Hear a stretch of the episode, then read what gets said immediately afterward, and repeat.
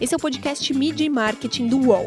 Toda semana a gente entrevista um executivo da área sobre carreira, propaganda e negócios.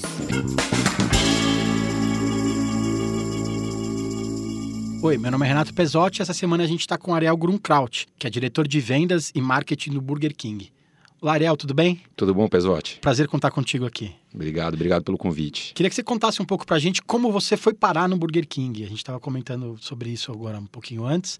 É, você trabalhou um tempo na Ambev, é, foi de vendas para o marketing e aí se apaixonou pelo marketing. Queria que você contasse pra gente esse episódio. Eu, eu comecei minha carreira na Ambev, é, participei do programa de trainee, na época era Brahma 99, a gente pegou a virada de 99 para 2000, que foi quando teve a fusão né, com a Ambev e eu entrei como trainee para ser vendas. Eu sempre me interessei pela área de vendas e eu achei que eu ia ter a carreira na área comercial. E eu achei a Ambev a empresa ideal para fazer essa trajetória.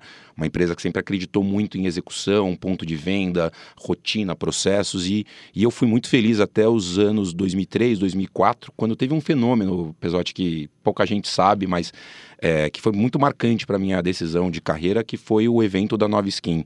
Né? Eu lembro que eu cuidava de de, de, da área do ABC, então a gente tinha um market share muito elevado na região, e a nova skin veio e, e, e mudou toda a, a, realidade que a gente tinha, perdemos muito market share, e para mim foi marcante ver a, a, capacidade que, que a pessoa, a área, o time de marketing da, da Skin Carol teve no momento de criar um produto, criar uma comunicação, criar todo um movimento que mudou a indústria cervejeira no Brasil e foi aí que me brilhou os olhos pela área de marketing. Eu queria ir para o marketing, me mandaram, na verdade, para o Nordeste para morar lá, para trabalhar na área de trade marketing como um aprendizado. Trabalhei quatro anos em trade marketing e depois eu assumi aqui no Brasil a posição de head das marcas premium, que foi realmente onde eu, eu achei que eu me encontrei mesmo. Né? Quando quando estava em 2011, eu resolvi é, que eu queria alguma coisa diferente. A gente é, a gente se planejou para fazer a minha saída eu acabei optando em ir para uma empresa de tecnologia. E foi justamente nesse momento que o 3G globalmente tinha acabado de comprar é, a Burger King lá fora. Né, e a gente tinha bastante conhecidos, a Flávia Falgeres, o Alexandre Macedo é, e algumas outras pessoas que tinham acabado de ir globalmente lá para Miami para tocar o Burger King. E eu liguei, na verdade, o interesse foi meu de, de pegar o telefone, ligar, liguei, falei com a Flávia, falei com a Lê, falei com o time de lá e falei, olha, o dia que vocês... Estou à disposição. É, o dia que vocês quiserem abrir aqui no Brasil alguma coisa, conta comigo. E foi engraçado, porque foi uma super coincidência, eles estavam fechando um deal no Brasil na época para lançar a marca com a Master Franquia aqui em 2011. Então foi quando tudo começou e eu fui contratado para trocar a área de, de vendas e marketing aqui no Brasil nessa época. Então, a, o seu começo de carreira ligado a vendas te levou para o lugar que é onde você está, na verdade, né? Isso, é, eu, eu acho que eu nunca fui o, o aquele cara mais marqueteiro, criativo, publicitário. Eu sempre acreditei que, que eu ia acabar conseguindo me destacar por, por ter um conhecimento mais amplo em, em várias áreas, né? Então, é, eu tive um, um, bom background de vendas, de trade e também tive um bom background de marketing e eu acho que acabou sendo esse conjunto de, de fatores que, quando eles estavam procurando um CMO para o Burger King aqui no Brasil, eles estavam procurando uma, uma pessoa que pudesse tocar tanto a área comercial, a parte de pricing, o relacionamento com franqueados, é, a experiência em loja, porque não deixa de ser varejo, e também a construção da marca. Então, acho que esse conjunto de fatores que, que fez com que eu fosse escolhido e pudesse estar aqui. E aí você pegou essa virada do Burger King, né? Até 2011 eram umas eram pequenas, algumas pequenas lojas no Brasil. Em 2011 começou a arrancada, né? Antigamente o, Burger, o McDonald's era muito maior que o Burger King. Hoje já tem um empate técnico entre as marcas, né? Isso é importante para vocês também. Também, isso. O, a, acho que desde o primeiro momento, Pesotti, o, o sonho era de ser a maior marca de fast food do Brasil, né? Eu lembro que em 2011, quando a gente começou a empresa, a gente olhou a, os dados, né? Burger King praticamente não conhecida, né? A gente tinha 50% de awareness só, né? Então, quando você falava de preferência, praticamente inexistente. E o McDonald's foi sempre a referência todo mundo, é uma baita marca, uma das maiores marcas do mundo. E eu lembro que o sonho lá atrás era que a gente um dia pudesse passar é, e ser a marca de fast food preferida né, do brasileiro. A gente tem uma, uma pesquisa que a gente faz trimestral, é, a gente fazia com a Ipsos, hoje a gente faz com outro instituto de pesquisa que é Muir Brown, é, e que avalia a preferência das marcas nas principais capitais brasileiras. Né? Então a gente tem esse acompanhamento e no final do ano passado a gente conseguiu se tornar a marca preferida nas principais capitais é, brasileiras e, e, principalmente no jovem também, que é o que a gente considera 18 a 34 anos, também aí onde a gente overperforma, é o grande diferencial da marca, uma marca super ousada, super jovem. E o preço entra muito nisso também, né?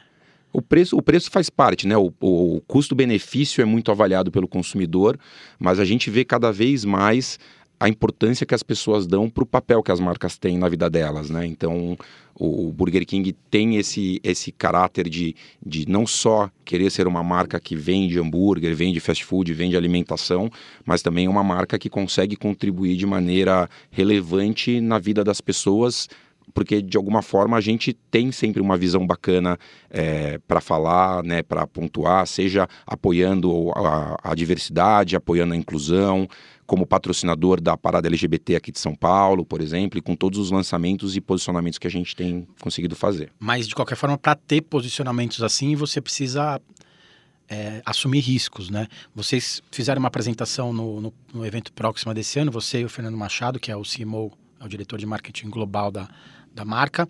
E a, a apresentação, o título da apresentação era Tenha muito medo, mas siga em frente. Ou seja, você tem que assumir esses riscos. Não, hoje não dá para trabalhar sem assumir riscos, sem tomar uma posição mesmo, né? É, a gente acredita bastante na criatividade como diferencial competitivo, né? Como a gente não, nós não temos um maior budget de investimento em marca, é, e a diferença ela é bastante relevante para o nosso principal concorrente, a criatividade ela serve como um diferencial competitivo para a gente conseguir se destacar perante o consumidor. Então essa é a primeira coisa que, que a gente acredita bastante.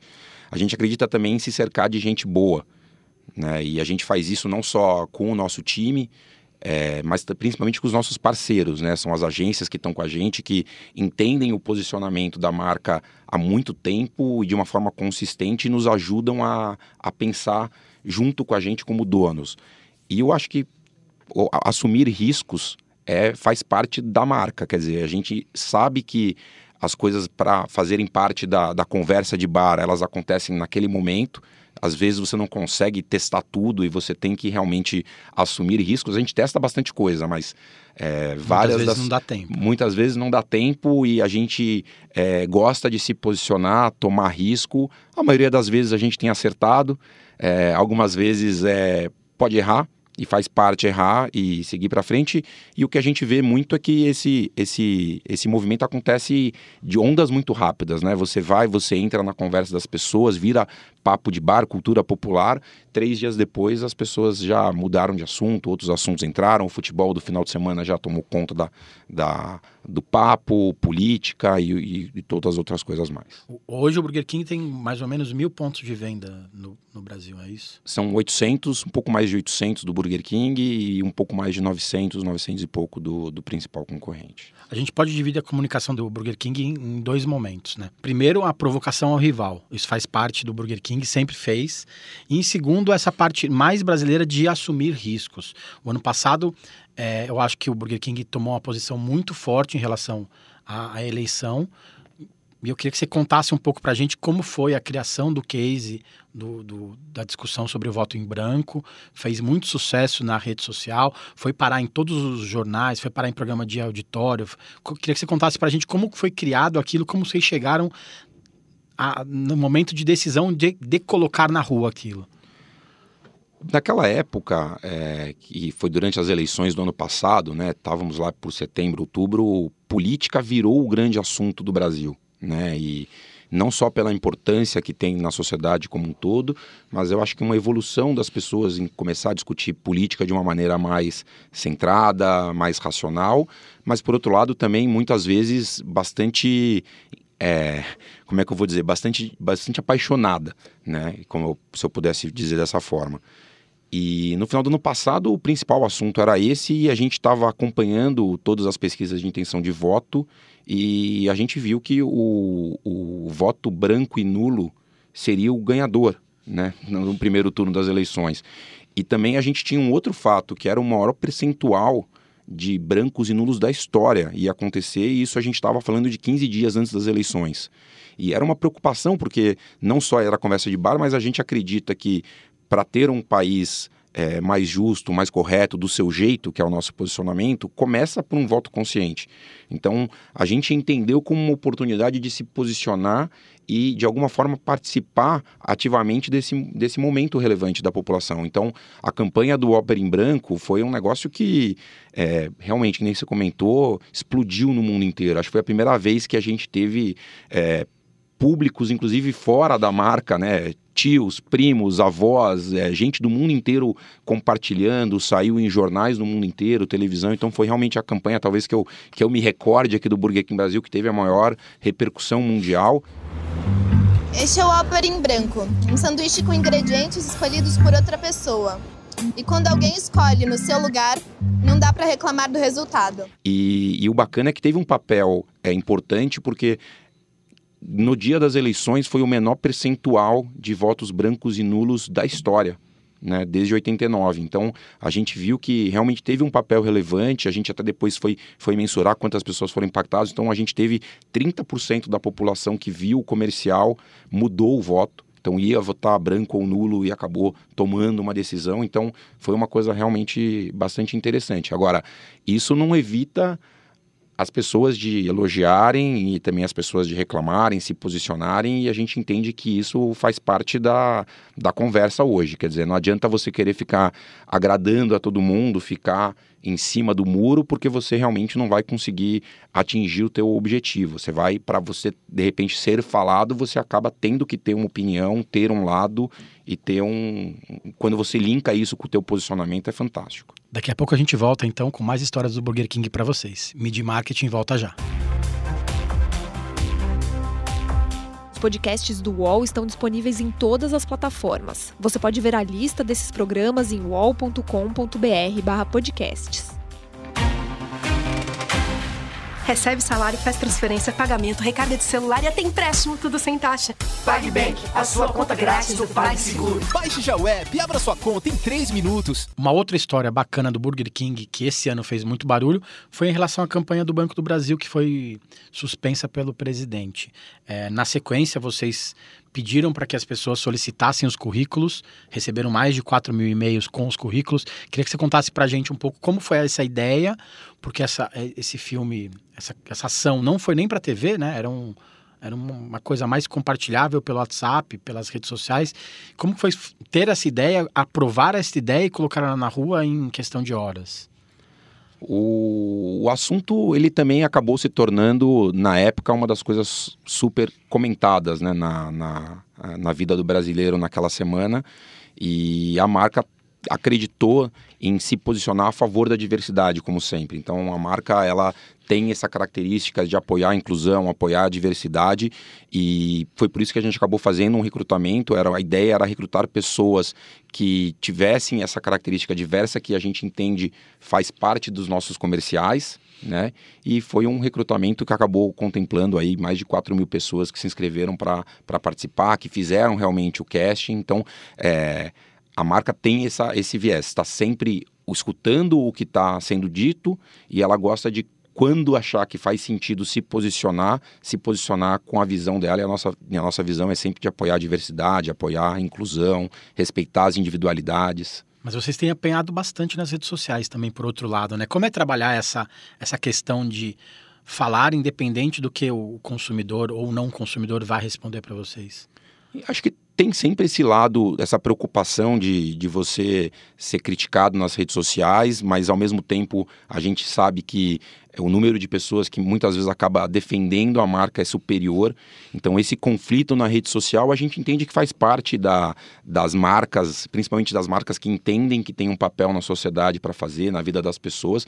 A gente teve muito, é, muita repercussão em vários outros comerciais. Quando a gente botou a primeira drag queen, né, numa propaganda. O na, Trizal do, também foi. O Trizal foi uma história até mais engraçada. Conta pra eu... gente que é Trizal primeiro, porque eu tive que procurar no Google a primeira vez. A, a ideia, a ideia do Trizal Trisal, ela veio, era um assunto que a gente viu que estava começando a ser, ser falado nas redes sociais no começo do ano, e a agência trouxe a ideia de, de usar o Trisal, porque o Trisal nada mais é do que você poder escolher, né? Não, o, o insight era sobre, eu não preciso escolher entre A ou B se eu posso ter os dois, que faz todo sentido junto com o nosso comercial de que você pode pegar dois dos seus sanduíches favoritos por 15 reais. Esse é o Gui.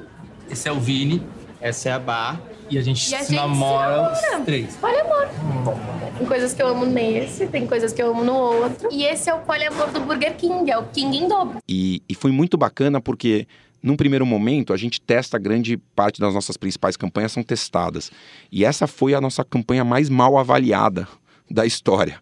Então houve realmente uma, uma discussão sobre, pô, ela foi mal avaliada, mas mesmo assim nós vamos produzir. A gente a gente acredita que a, a, a pesquisa ela não deveria tomar a decisão pela gente, né? A gente usa o comerci os, os insights das pesquisas para trazer novas informações e fazer a gente melhorar as nossas comunicações. E a gente achou que faria sentido, né, como forma de, de se posicionar, fazer essa campanha. Fomos muito criticados por uma parcela relevante.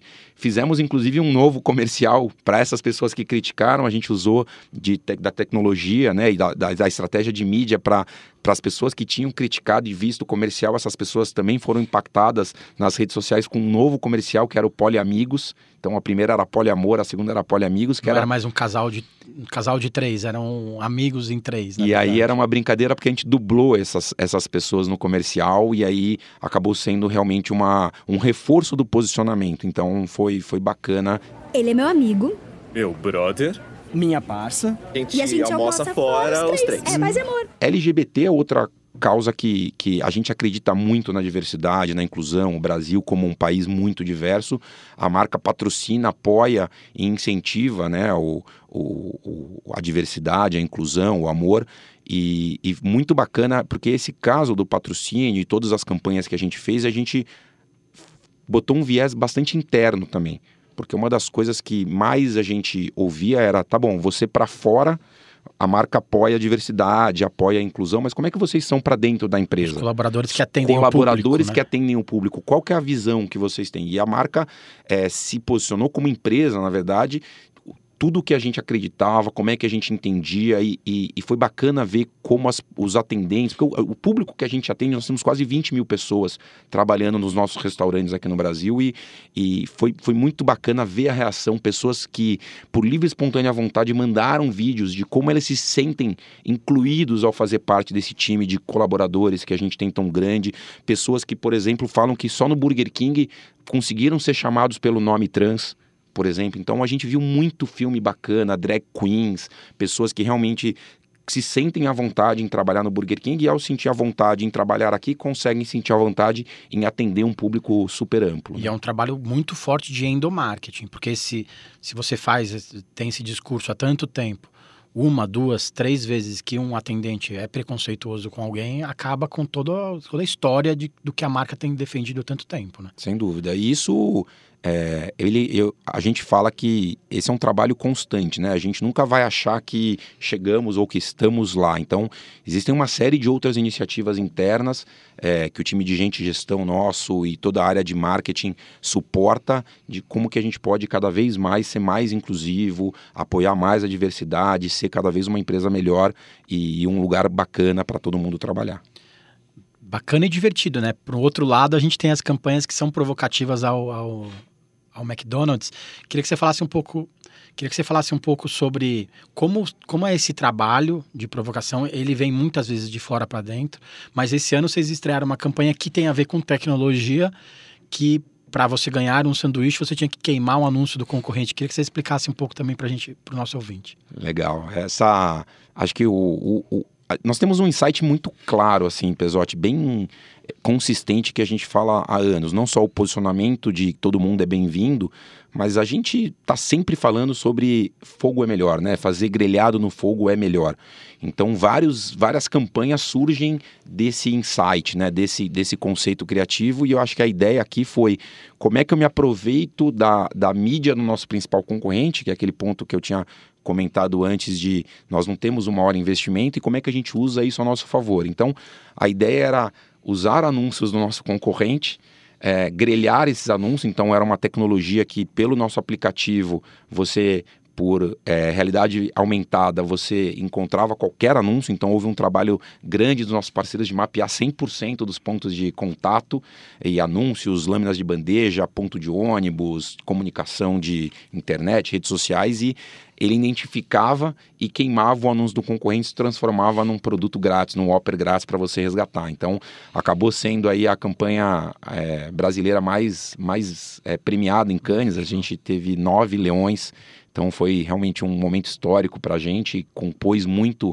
é, todo o, o, resultado positivo que a gente teve em Cannes novamente esse ano, foram 40 leões que a marca atingiu esse ano em Cannes e, e foi um, um excelente resultado também de marca e vendas aqui para o Brasil. E a pegadinha do ano que foi escolhida como a grande ideia do festival, na verdade também foi uma dessa, né? Eu queria que você contasse pra gente o Festival de Publicidade de Cannes desse ano escolheu como a grande ideia do festival uma pegadinha do Burger King com o McDonald's, né? Eu queria que você contasse pra gente como funcionou isso e por que a, te a tecnologia é tão importante nesse momento. A marca acredita que a tecnologia ela é um meio, né? ela não é um fim. Então, como é que nós podemos usar a tecnologia para melhorar a experiência das pessoas, para que seja uma coisa mais relevante? Então, é, a campanha do Whopper the Tour foi a isso que nem, que nem, você comentou, a campanha mais premiada, né? ganhou alguns GPs e, e foi eleita a, a, a, uma das melhores campanhas do ano. Tinha essa, essa pegadinha de disparar uma oferta quando você chegava num drive-thru do concorrente. Então, você baixava o aplicativo lá, quando você chegava no drive-thru, no, no carro, próximo do concorrente, aparecia uma oferta de um centavo para você comprar um Whopper. E aí você tinha que ir para o seu principal, para o Burger King mais próximo, para acabar ganhando o seu para resgatar. Então foi realmente um acabou sendo o aplicativo mais baixado nos Estados Unidos naquela semana, na frente de todos os outros aplicativos de redes sociais, serviços, bancos. Então teve um sucesso realmente muito grande e uma repercussão global também. Nesse ponto, você cita a questão da mídia espontânea com a mídia paga, novamente. Né? É, você acha que a publicidade brasileira já está preparada para trabalhar com mídia espontânea? Ou a gente continua nos formatos tradicionais de publicidade com é, anúncio na TV, revista e etc. Acho que sim, eu, eu vejo desde pequeno, assim, eu sou um, um grande fã aí do, da propaganda brasileira, dos comerciais brasileiros e da e eu sempre vi marcas fazendo muito bem esse trabalho. Eu acho que cada vez mais, é, mais marcas têm entendido as oportunidades de você se alavancar em termos da, de, de ser relevante, de, de explorar o PR como uma parte integrada da comunicação e da estratégia da marca. O Burger King faz isso muito bem no mundo todo, faz bem também, acredito que a gente faz bem esse trabalho aqui no Brasil, mas se eu pudesse voltar quando eu era criança, eu, eu lembro que uma das coisas que mais me marcou é, quando eu ainda estudava na escola, 94, foi as ações de, de Brahma, por exemplo, com a Copa do Mundo na época, né? Então, como é que você consegue, não sendo o patrocinador principal, na época a Coca-Cola era patrocinadora da, da seleção, e teve toda aquela ação da torcida número um, com os jogadores utilizando do, de apontar o dedo para cima para comemorar é, gols.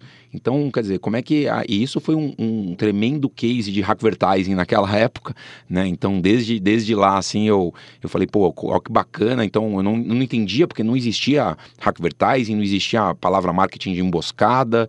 É, deu realmente um barulho gigante com a imprensa. Eu lembro que Globo era, não, não queriam deixar os jogadores fazerem. Então, já foi para mim um primeiro grande case de marcas aqui no Brasil fazendo é, o uso da estratégia de, ao não ser patrocinador, você conseguir usar da mídia espontânea, da, da imprensa, do barulho, das. Não existiam redes sociais, mas eram as redes sociais da época da vida real. Da vida real e era o assunto realmente de bar na, naquela época, né?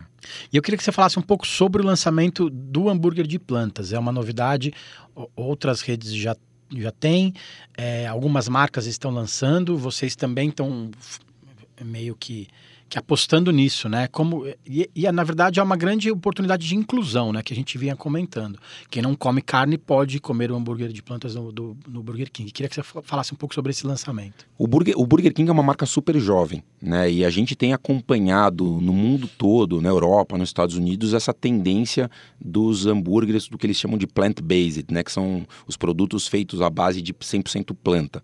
É, o Brasil, dentro dos países que a gente pesquisou, é o país onde a gente mais encontrou propensão das pessoas a experimentar produtos à base de planta no Burger King. A gente teve o, um, um, índice de mais de 70% das pessoas entrevistadas declararam no Brasil o interesse em experimentar é, o produto. Uma das coisas que a gente tem observado, principalmente nessa nova geração de consumidores, os milênios, as novas gerações que estão vindo e aonde a marca Burger King tem realmente é, um melhor desempenho, é essa preocupação com saudabilidade, sustentabilidade, meio ambiente, é, coisas mais leves. E a gente viu uma tendência muito forte aqui no Brasil de vegetarianos, veganos. Hoje, quase 14% da população brasileira, segundo o IBOP, se declara vegetariano aqui no Brasil. Então, fazia todo sentido para a gente, não só para trazer um público que estava ausente do fast food, que são pessoas vegetarianas, que já não viam mais o fast food como uma, uma categoria ou um player que pudesse atender às necessidades dele. Então, sim, um lado de como é que a gente inclui cada vez mais gente e a gente traz e todo mundo ser sempre bem-vindo, mesmo as pessoas vegetarianas serem bem-vindas no Burger King.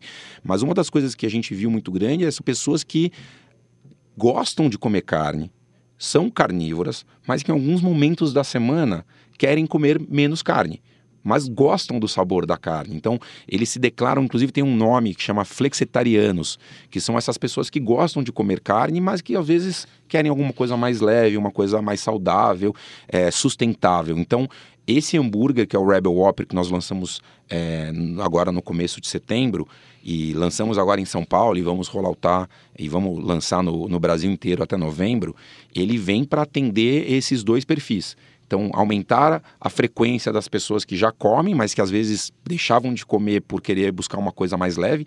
E aí, o Rebel é um produto que tem 20% a menos caloria, 35% menos gordura, não tem colesterol, então é um produto que atende muito bem, mas também as pessoas que sejam por um motivo de serem vegetarianos ou por dietas ou por religião estarem fora da categoria e dessa forma a gente traz para a marca como a grande novidade do ano, né? E a primeira grande rede de fast food a anunciar esse lançamento aqui no Brasil.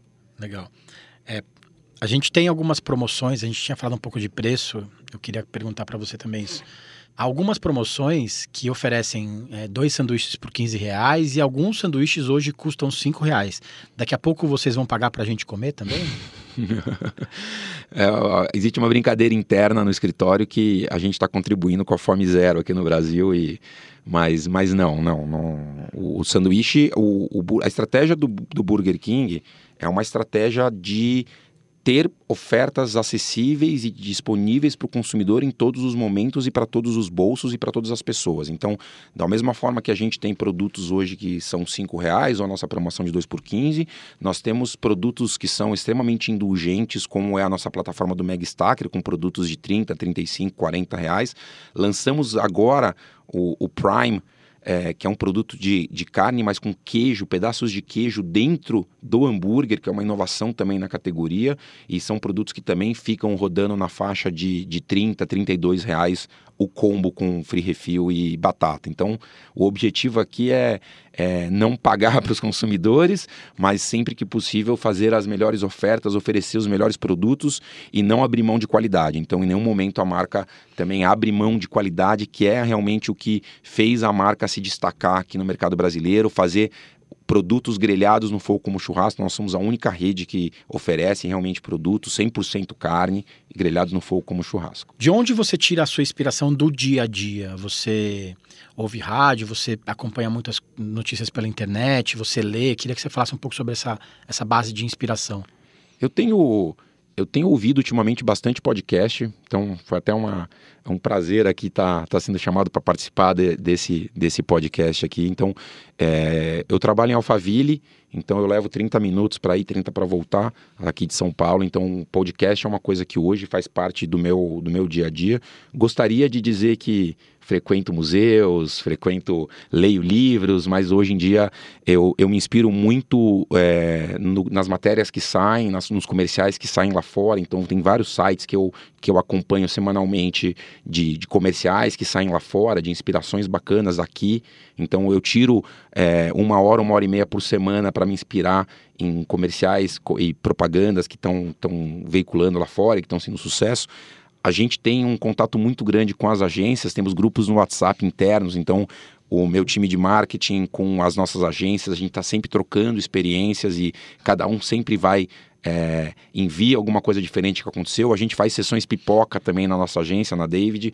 Então, uma vez por mês, nós gostamos de sentar, olhar um pouco do que está sendo discutido. Eu gosto de participar dos festivais, então Cannes, SXSW, alguns, alguns eventos que acontecem também que são bastante inspiradores e, e muito interno, né? Temos um grupo no WhatsApp também com o time do Global e time dos países Burger King, os principais países é, e os marqueteiros, os CMOs no mundo todo e a gente gosta de todo dia trocar bastante figurinha e, e, se inspirar nas outras, nos outros países. Tem muita coisa bacana acontecendo na Espanha, muita coisa boa acontecendo nos Estados Unidos, no México, é, Rússia, é, com algumas ideias um pouco, um pouco mais ousadas, mas também sempre bem inspiradoras. Mas só agora você falou umas três vezes em relação aos grupos de WhatsApp como você administra seus grupos de WhatsApp? Devem ter muitos grupos com muitas mensagens o dia todo e coisas que você não pode deixar de responder. Como que você trabalha com isso?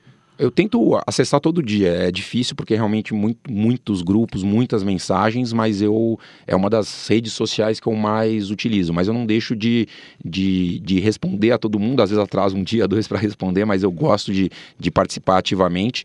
Mas redes sociais é uma coisa que faz parte do meu dia a dia. Assim, Facebook, Twitter, Instagram, eu gosto de, de ser ativo. LinkedIn eu acabo usando menos mas eu, eu, eu acho que essa é uma super fonte de inspiração, de conhecimento e de estar antenado com o que o consumidor está falando, né? Então, muitas das coisas aparecem muito rápido e quando a gente pega, às vezes, uma, uma, uma grande coisa que está acontecendo, um grande lançamento, a gente vai lá e, e manda para os grupos, provoca. Eu gosto de estar tá sempre provocando o time para falar, olha, será que não tem alguma ideia aqui? Será que não tem um insight bacana? Olha que legal.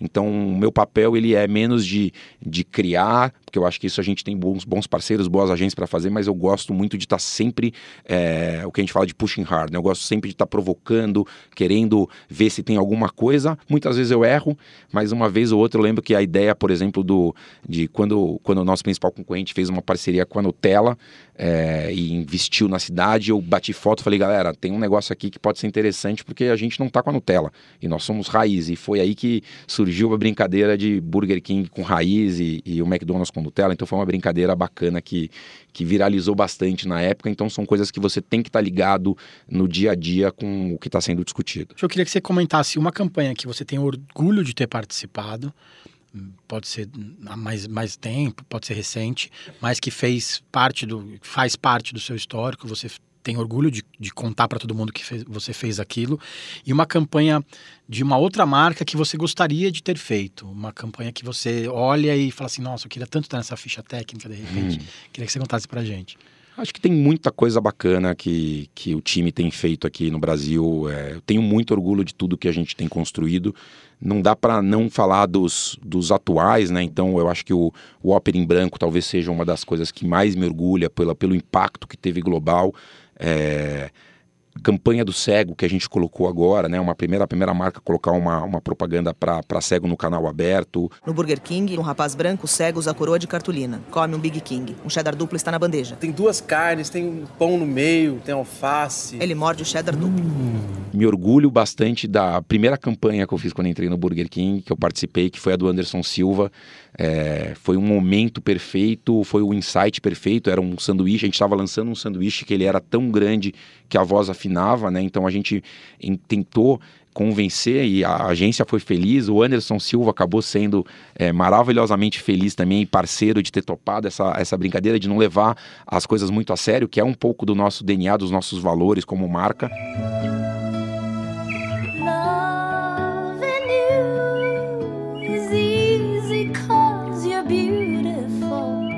Então foi um super sucesso, eu mergulho bastante, mas tem muita coisa bacana que a marca tem feito não posso falar, mas tem campanhas novas que vão sair até o final do ano que realmente são, são maravilhosas e que também vou, vou dizer depois que também mergulhei de fazer, mas o time tem feito um trabalho espetacular e eu tenho muito orgulho de tudo que a gente coloca na rua. E a campanha do Anderson também ajudou a construir a imagem dele, na verdade, né? Com ele brincando com, com um dos seus poucos defeitos na época. É, eu não digo que é um defeito, mas é uma característica que ele tem e é muito engraçado e foi bacana porque foi, uma, foi a primeira campanha que explodiu, mas ao mesmo tempo aquela sensação de que ia dar merda, com todo respeito aqui, palavreado, é, porque eu lembro que na época, quando a gente apresentou esse, esse comercial para a empresa, para o conselho, é, vocês estão ficando loucos. É, ficam ficando loucos. Vocês estão sacaneando talvez um dos grandes ícones, grandes esportistas brasileiros. E a gente falou: não, não, é isso mesmo, e vai ser um sucesso.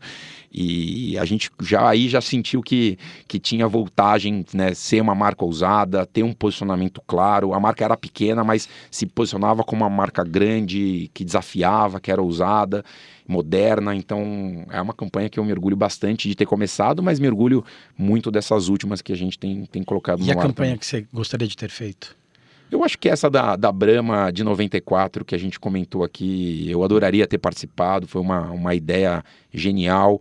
Acho que Red Bull no espaço me, me também acho uma campanha que eu gostaria de ter participado. Acho que propagandas do Burger King de fora, eu gostaria de ter participado de várias. Né? Acho que a do Mac Whopper é uma maravilhosa. O que, que, é o Mac Whopper? O Burger King patrocinou, né? E foi uma das, das marcas que contribuiu para o Dia Mundial da Paz, que é um evento que acontece nos Estados Unidos, é, em conjunto com a ONU e vários outros parceiros de maneira global. E nesse dia o Burger King fez uma proposta e tinha um anúncio no New York Times e tinha alguns anúncios nos principais jornais americanos que era um dia onde as marcas deveriam se juntar. Então, tanto os principais elementos do Burger King com do Big Mac para criar um novo lanche que se chamaria Mac Whopper e seria vendido num restaurante nos Estados Unidos que seria numa cidade que no meio do caminho entre a sede do, do nosso principal concorrente e a nossa e seria um hambúrguer que seria o hambúrguer da paz. E houve uma repercussão muito grande, acabou que depois o, o McDonald's acabou não aceitando a proposta, mas outras marcas toparam participar, então houve esse dia e foi, foi bastante, bastante positivo, assim, de uma maneira geral, a repercussão. Acho que se eu, se eu tivesse idade, mas o Whopper Freakout, uma campanha que para mim é um orgulho, assim, uma das campanhas mais icônicas que tem da marca é, na história. Essa, quem não conhece, merece ser buscada na internet, é uma das minhas favoritas. Ser, é, era um, um, dia onde eles botaram uma câmera escondida nos restaurantes drive-thru nos Estados Unidos e as pessoas chegavam para pedir o Whopper e não tinha o Whopper. Então as pessoas, você mostrava a reação das pessoas alucinadas que como é que podia no Burger King não ter o Whopper é, para vender. Então é bacana ver a repercussão, é, é, divertidíssima essa campanha. Então, por favor, procurem na internet quem, quem tiver interesse, mas é uma das propagandas, para mim, mais icônicas é, da marca no passado. Então, gostaria de ter feito parte de várias campanhas que acho que Burger King para mim é uma marca que sempre me inspirou e eu acho que do jeito que é, o pessoal da, da, da RBI tem conseguido, o Burger King, o time lá tem conseguido fazer, vai continuar inspirando aí as, a, a molecada e, e, me inspirar bastante. Queria agradecer ao Ariel pelo tempo aí, por ter vindo bater esse papo com a gente. Obrigado, Ariel. Imagina, obrigado eu, obrigado pelo convite. Semana que vem tem mais. Valeu, galera. Os podcasts do UOL estão disponíveis em todas as plataformas. Você pode ver a lista desses programas em wallcombr podcasts. Mídia e Marketing tem reportagem de Renato Pesotti, edição de áudio de Amer Menegassi e coordenação de Juliana Carpanês.